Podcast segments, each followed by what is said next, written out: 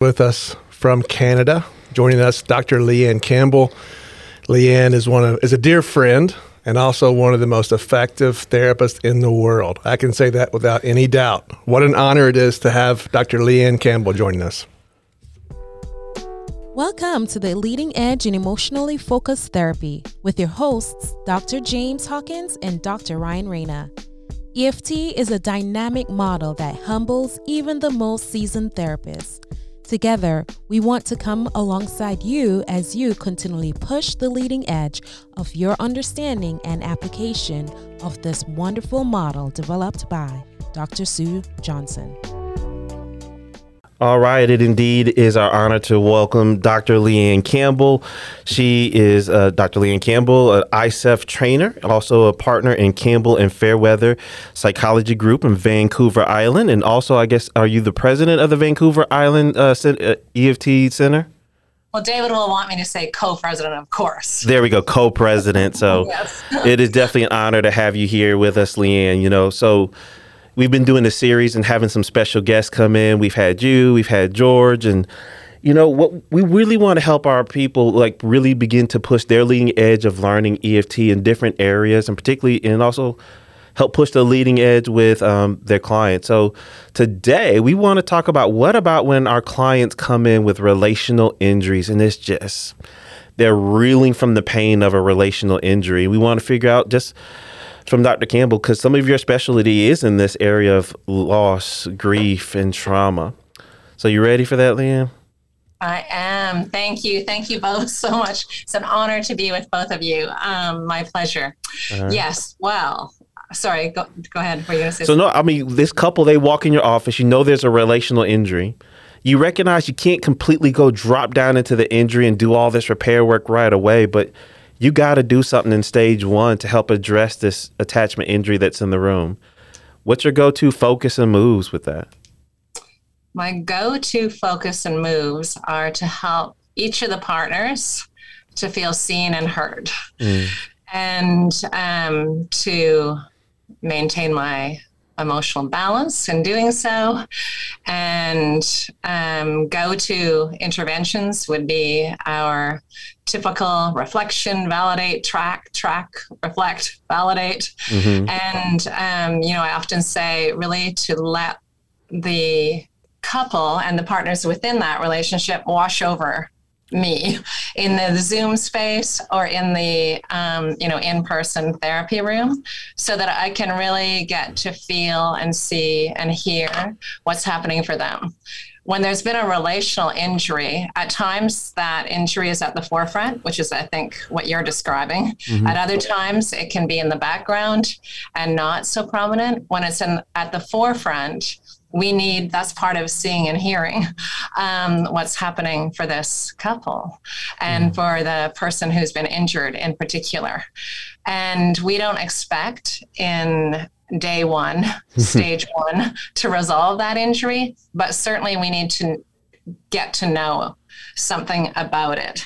And especially if the partner is having symptoms such as flashbacks and nightmares and intrusive um, memories, which can occur, um, not always. And and then the other thing that we want to establish, like we would in any context, uh, when working with relational injuries, is you know, of course, to create some kind of safety, a safe haven alliance with each of the partners so that we can move forward together. And the other thing we need to be clear about is you know what our couple what each partner wants from the therapy process. Um, one of them may want to um, continue with a relationship the other might not and ambivalence is common. So i think to really be patient and take the time to get to know and hear the couple their personal histories, their relationship histories, and now you know you've heard us talking more and more, and we wrote about it in the primer, um, the EFIT book that I wrote with Sue about the care model. So um, really hearing and seeing and understanding this couple and the partners within this relationship in the context in which they live and ha- have lived, including the intergenerational context. And that's very important because it's, well, again, it's always important, but this relationship injury might be layered upon other kinds of injuries that um, that represent a consistent theme of abandonment or betrayal or whatever the case may be, violation.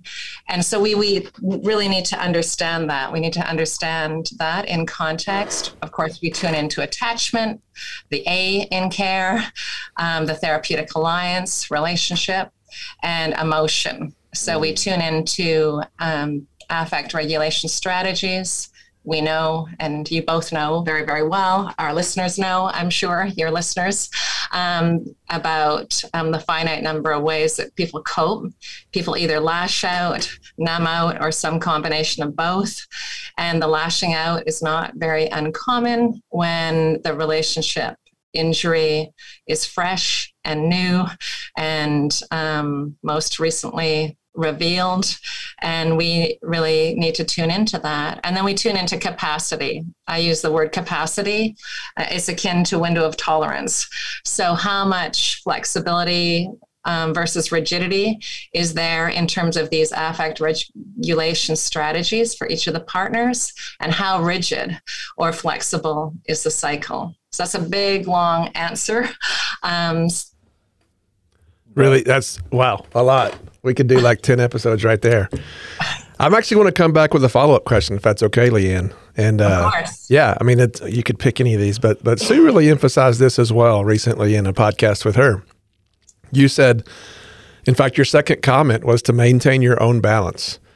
And then five or six comments later, maybe 10, you talked about trying to uh, discern or assess what each partner wants. You said ambivalence is common. I would love it if you could speak to our listeners there. Um, we talk about how how important it is to not have any to, for the therapist to not have an agenda, but that's easier said than done.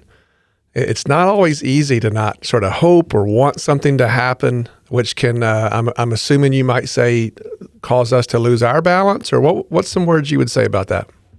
Right. Okay.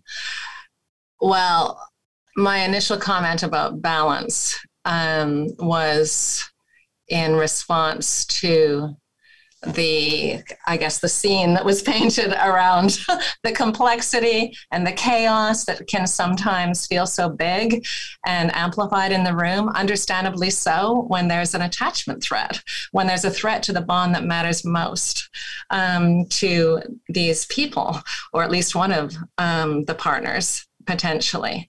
So just to really tune in and listen and hear um, through the lens of attachment, we can uh, find people's vulnerability before they do or before they reveal it. And that helps us to maintain our balance.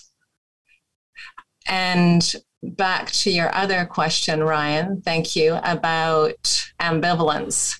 I think ambivalence is common in my experience.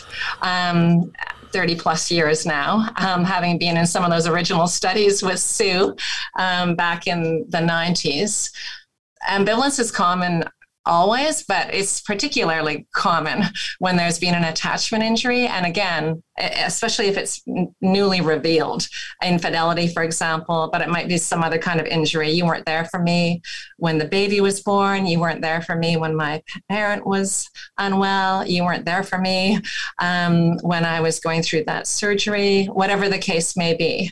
Um, so the thing I always say and feel very confident in now after many times of having it um, shown to me is that ambivalence uh, is is normal let's say.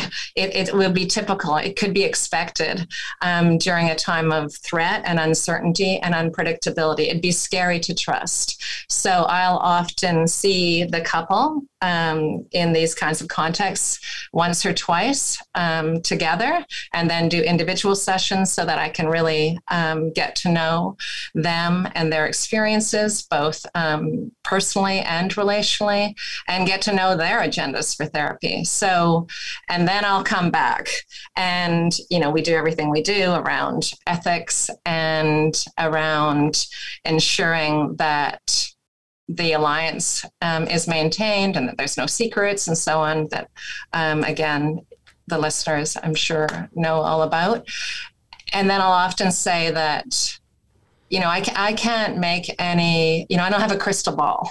I can't make any predictions about the outcome. But what I can assure you is that you'll find clarity, that you'll find clarity in this process. And it, and it might mm. not be um, in a couple of sessions, but most typically, you know, within four to eight sessions, will you'll find some clarity about commitment to the relationship.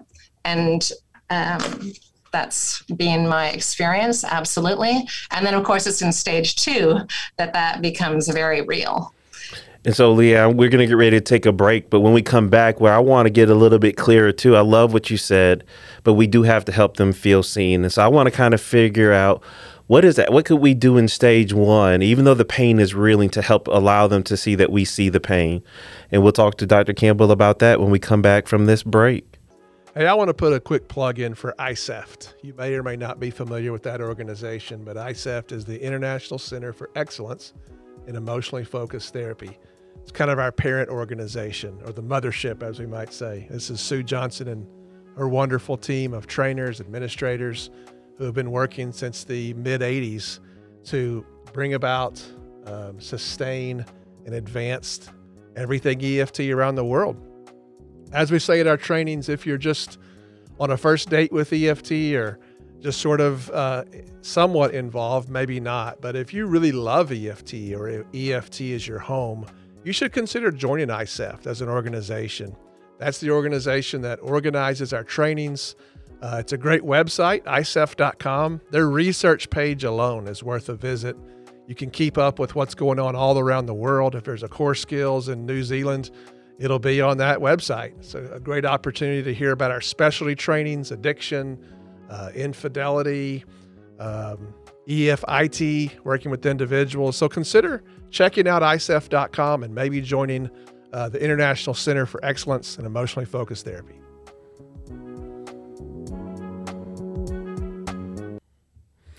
All right, so Leanna, you know, right, I got two follow up questions because this is good. I think the part where I hear people struggle the most is what do I do with all this pain that comes in in the early part of therapy, but I know we can't really go into it and camp out with it. So when you said that phrase, we have to help them feel seen. I don't know kind of what are the interventions there or maybe ways in which you help your clients to like I see that pain that's where you're kind of bleeding out here. Yeah, good question. Yeah, I think maybe um, see and hold their pain. Mm um, hold their pain with them. So, an example might be some version of the following. Um, yeah, I've said sorry a hundred times. Um, she doesn't believe me. That's not good enough. There's nothing I can do. And then already we're starting to hear the about the cycle in in those comments. Um, and you know, maybe the partner says something like, um, I, hurt so badly. How could you do this to me? Where were you? Um, I, I can't believe anything. Our marriage is a lie, whatever the, the phrase may be. And then I'm listening in to the words that they use and I'm reflecting it back. And oftentimes, what is palpable in the room and especially if both people really care about one another and love one another, are layers of guilt and shame. And, and I often think about shame being the barrier to feeling and seeing and holding that partner's pain because it, it's like the partner bounces off that that layer of shame and again context is critically important because maybe that shame is layered in earlier experiences of trauma or hurt or whatever the case may be. So reflecting that and in some version of, um, yeah, I hear you. Do you see what happens here? That as soon as you begin to share your pain, that the thing that comes up for your partner is all all the shame, and and and then you lose him again, and then you lose him again. He, he, you can't feel him, and you're alone again. I get it. I hear you. So we are going to work through that. Um, so. Uh, for now. Um, and then maybe I want to get to know their history and put the attachment injury in the context, what was happening in the months, years, weeks preceding that injury, or whatever it is the infidelity or the affair, whatever the case may be, and put it in context of their relationship history and the cycle that um, is that injury is, is embedded in. Really great. I love the phrase see and hold as well. That's really good. So I have a similar follow up question, and I don't want to, I know we got to go for time. Um, so my question is around escalation, you know, because that's really common as well in early attachment injury work. Um, and I know that I want to ask you to go to the practical side. Conceptually, we're going to see escalation as a as a, a fight or a rage for connection, attachment panic, that sort of thing. Um, but we have a lot of new therapists that are listeners, you know, and I'm talking to someone with a tremendous amount of experience. So I'm just curious when you see someone escalate, when you see someone start to verbally attack their partner, they're going off track, safety is about to be uh, sort of violated or disrupted. What what are your actual moves what what do you go to? It, it probably happens second nature for you, right? I think I think sometimes it's hard for people with experience to go, what do I actually do? You know, so I'm just curious, how would you answer that question? What are two or three like interventions you do right in those moments? Well, I think again, I see and hold, and I'm the temporary attachment figure. So I will take that. I will take that anger and I'll hold that anger. Uh, I'll have it directed toward me, that um, escalation, and, and I'll slow myself down. I'll use my voice. I'll use RISSSC, everything that we know that Sue's given us in terms of this model, and, and I'll say, I hear you. I hear you. You're so angry. And then again, I'm going to listen through the lens of attachment and tune into what's happening below the surface. The thing I hear you saying is that you weren't there for me. I can't count on you. I'll never, ever, ever, ever, ever, ever, ever, ever, ever, ever trust you again. Some version of that. And you notice that as we use our voices and slow ourselves down, it, much like the parent in the grocery store, um, when we tune into our clients in the way that that um, mom or dad or caregiver does in the grocery store that that soothes the nervous system and then they can slow down. And then i will say some version of yeah i hear you. You you you, you can't trust you, you've been so hurt um, the relationship's been so damaged that that and and of course on the other side of all of that is this person means so much to you or it wouldn't hurt so much. But this partner is not hearing any of that. This partner is not hearing any of the um, parts around um, I've counted on you. I gave everything to you. I love you so much. How could you have done this to me? The partner only can hear the anger and the um, escalation. So when we can uh, tune into and join with the client who is in pain and distress and hold that. And that the other partner is watching and listening and tuning in.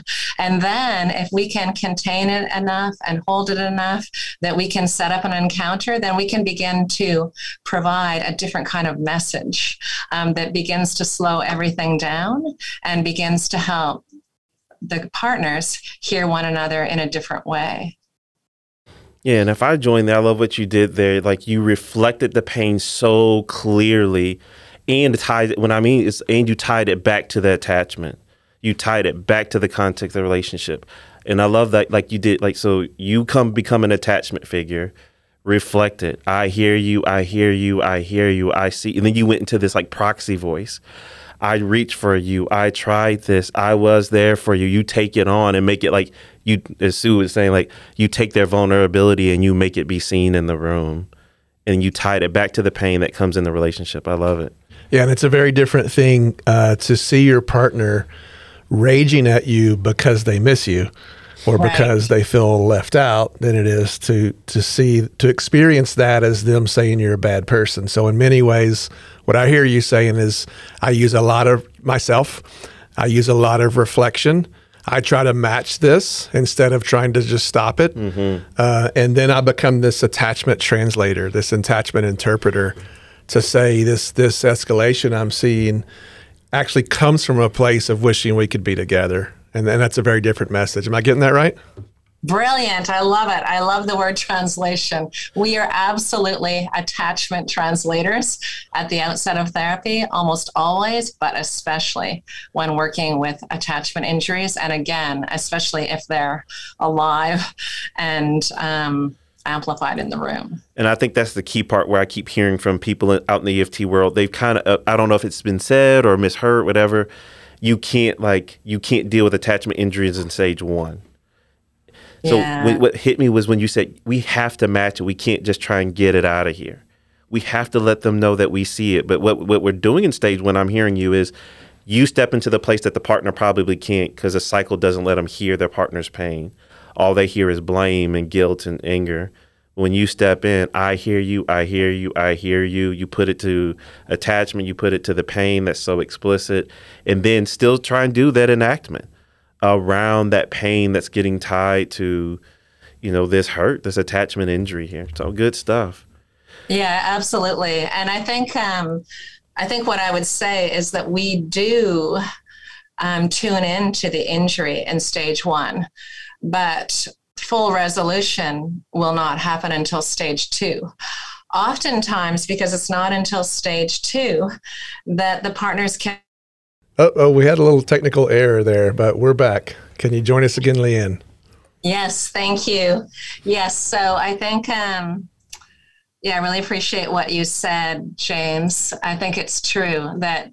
So what I would say is that we do tune in to the attachment injury, absolutely. Um, in stage one, we must because, of course, that's a big part of helping our clients to feel seen and heard. And again, especially if it's fresh and alive and amplified in our rooms or our therapy spaces, whatever the case may be but it's in stage two that we can um, really have full resolution. And a big reason for that is that a, a big part of the apology is not only the sincere, heartfelt, um, eye contact um, kind of apology that allows the partner who's been injured to feel seen and heard and for their pain to be held, but it's also the reassurance that this won't happen again. And oftentimes, at the outset of therapy, our um, clients will say some version of, I don't know. I don't know. I don't know what happened. And that doesn't provide any reassurance because if you don't know, this is what partners say, then how can I know this won't happen again? And it's really the case that often in stage two, as we know, when we help people to tune into and access and find aspects of themselves and their experience that gives them um, a, a better sense of knowing an expansion of the self that we talk about so much in EFT, that they can begin to share um, this new awareness that helps the partner to feel reassured that this won't happen again. Okay, I get it. I hear you.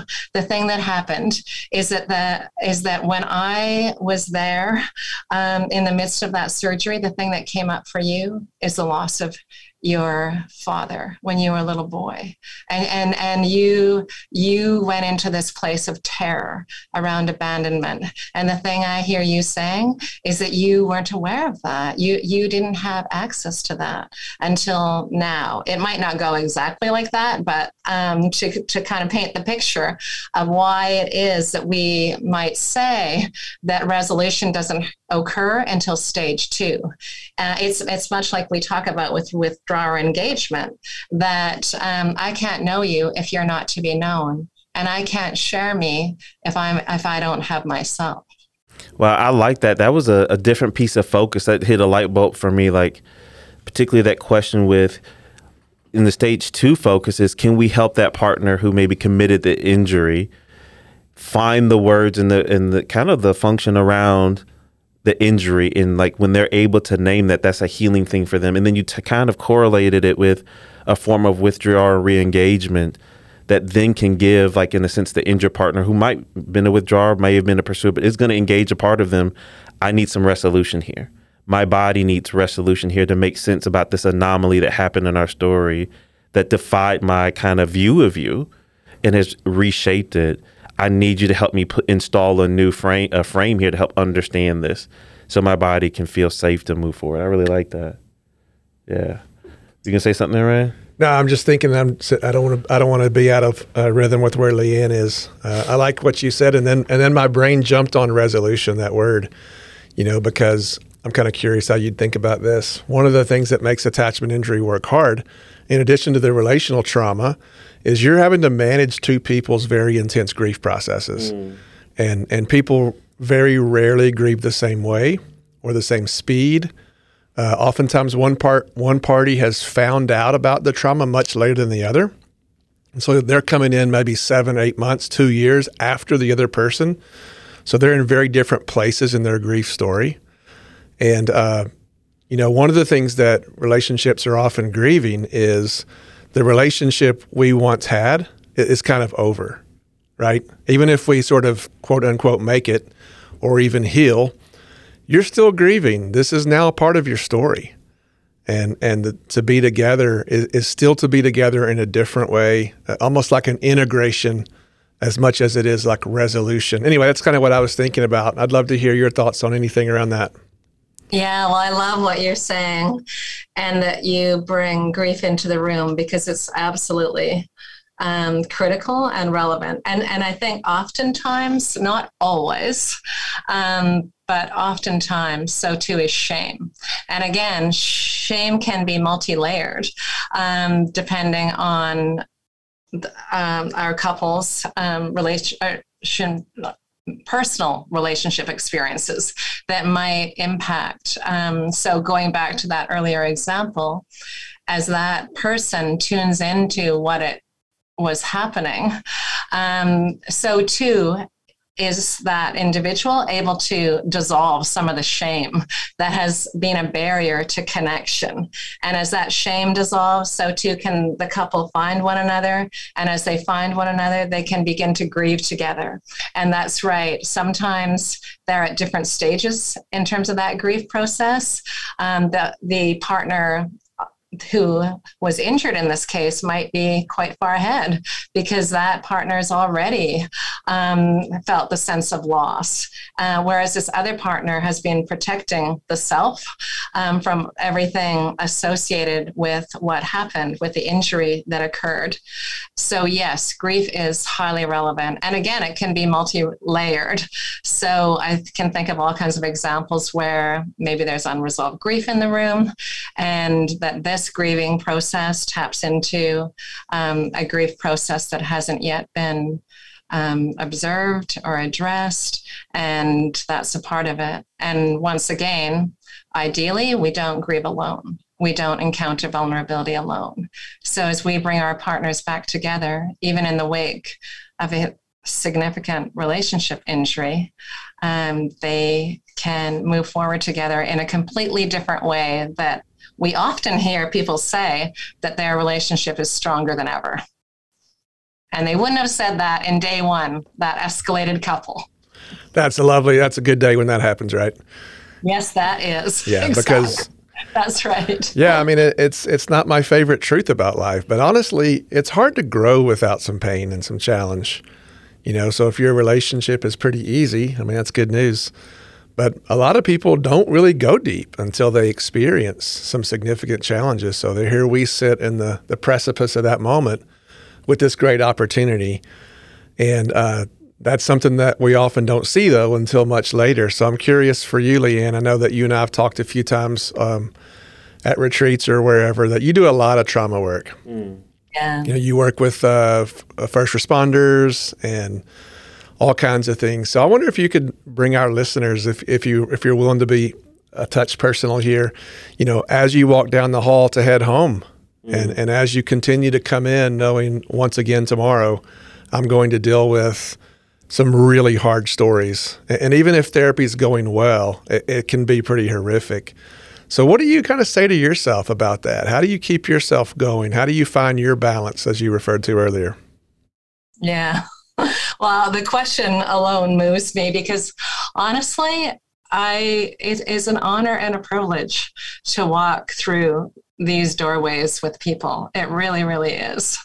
So, what do I say to myself?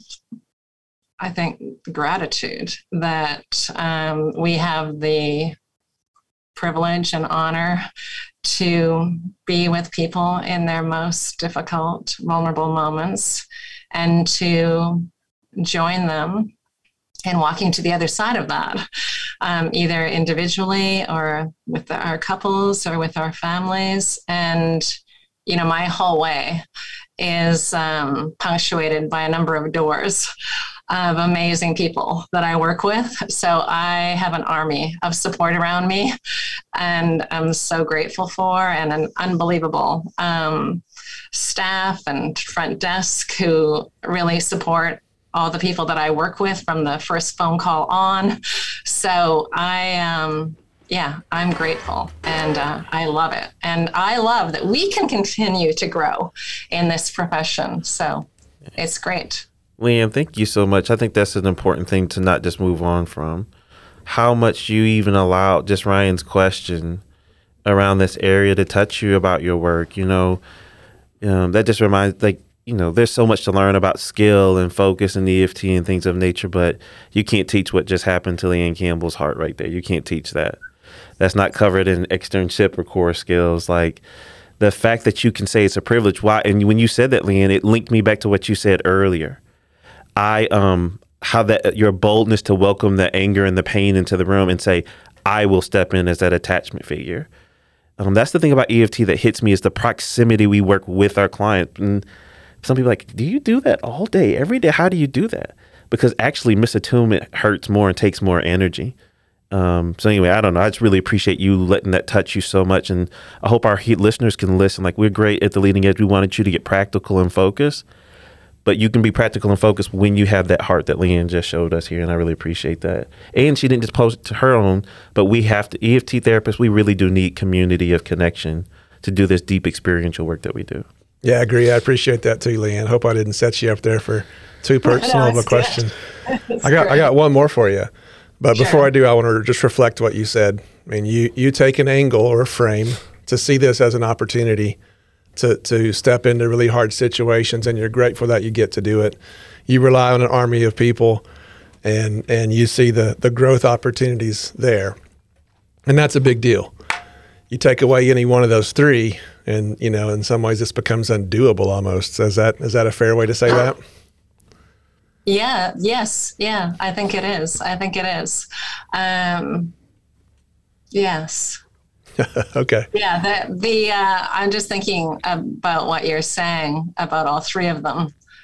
Yeah, I mean, I think that we, our greatest opportunity and our, our clients' greatest opportunity comes with us. That's right. Stepping into their pain, joining them in their pain, um, holding them in their anger, seeing them in their most difficult moments, their most vulnerable moments, their moments when they, you know, maybe are not showing up as their best selves, whatever the case may be. Um, and yeah, we do hear a lot of difficult stories um, in our community, as I'm sure every therapist does in every community.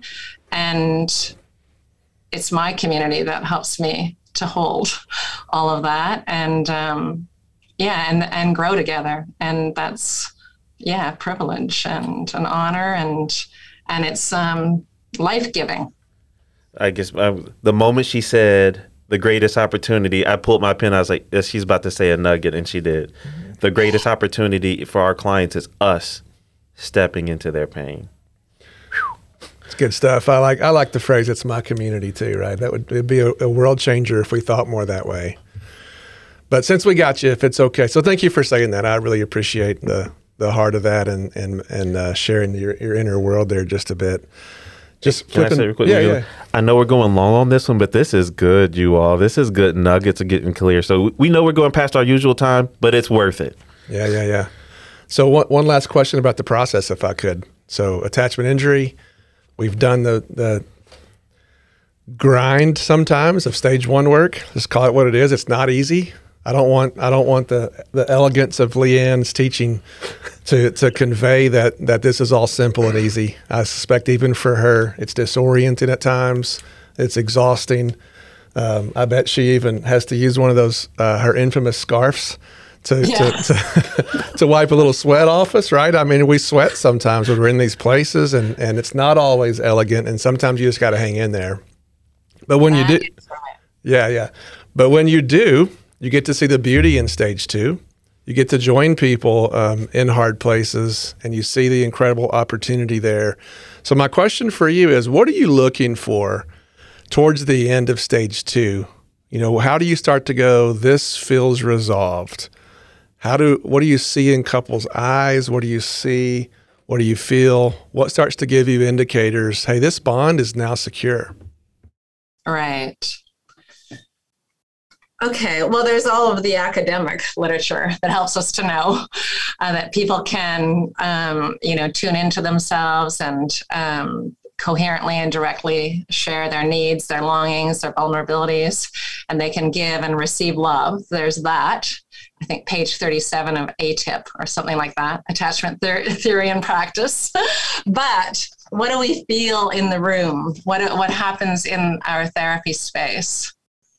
I think if we just think really kind of simplistically about the attachment injury resolution model, what do we want to see happen in stage two?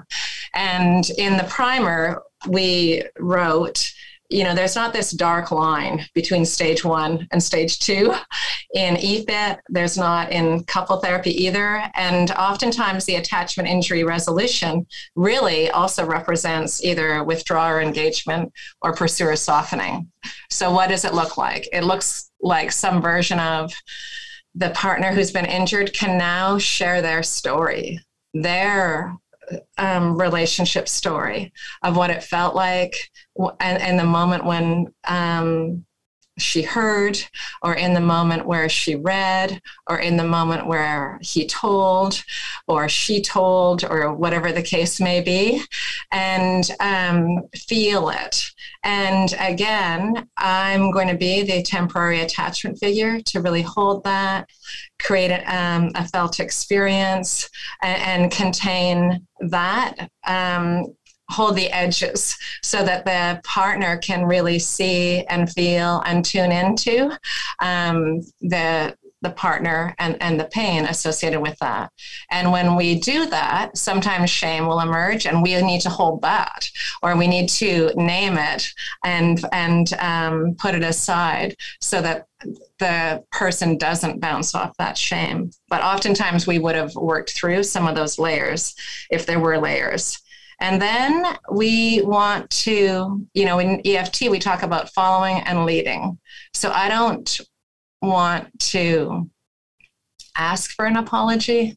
And there's no rules about what this might look like. It's all about what it feels like for the partner who's been injured. So I might say something like, as you feel your partner's pain, as you see, as you touch as her eyes touch your eyes uh, what are you drawn to do or to say? What, what you, whatever the case may be because we can rely on attachment. We can rely on attachment theory and science and we can rely on our roadmap that Sue mm-hmm. has provided us.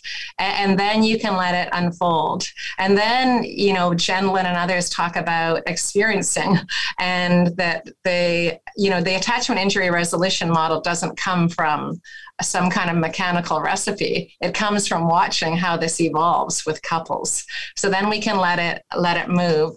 And where that lands is often some version of a felt sense of an apology, a felt sense of reassurance for the person who's been injured, um, a washing away of the shame. And sometimes that's not um, you know, sometimes that's the last frontier. Sometimes self forgiveness. Um, doesn't naturally follow forgiveness from the partner who's been injured. And we might need to ask about that and name that. And then there's all the grief, Ryan, that you um, beautifully highlighted that might come with grieving the relationship, but also grieving that part of self, that that self that I thought I knew. It's true. How could I have done that? Who am I? Um, how, how could I have done that? Some version of that. And again, these are themes that um, can emerge. Um, but yeah, I think um, you said it earlier and in other podcasts. It's about trusting the process. Um, igniting the process and then staying out of the way and holding mm. it as we need to. I love that, Leanne, especially like when you just getting to the academic part. But then when you said, I like that part of it for you is that felt sense of reassurance for the injured partner and the washing away of shame that happens in front of your eyes of the in, the person who injured. Thank you so much, Leanne. Just for real, I think this for me felt so clarifying. But that's not all, people. I feel like I'm doing a commercial here. Leanne and I will be doing a training on attachment injuries over the course of four days with uh, the Toronto uh, EFT Center with uh, and Blake. That will be, and I'm supposed to have the dates ready. Oh, there we go. March 31st and April 1st, one weekend there. And then also April 7th and 8th. And we're going to be talking about attachment injuries around things like trauma, grief, loss, and also relational injuries. And we're going to be teaching and going over the attachment injury repair model. And we'll talk about some of the care model that Leanne taught here, just once again to help get even clear and help clinicians really be skilled on that. So if you want to, we will put a link to registration for that training here in the show notes. And so thank you all again for, and doc, thank you, Dr. Campbell, for sharing your leading edge with us, pushing our clients' leading edge in their own pain and their own injuries. And hopefully it'll help push the leading edge for our listeners as well. Thank you so much. Thank you. Such a pleasure. All right. Thank you for listening. We hope this experience helps you push the leading edge in your work to help people connect with themselves and with each other. Please subscribe to our podcast and leave us a five star review. You can contact us at pushtheleadingedge at gmail.com and you can follow us on our Facebook page at Push the Leading Edge. You can follow Ryan on Facebook at Ryan Rana Professional Training and on his website, ryanranatraining.com. You can follow James on Facebook and Instagram at DocHawkLPC.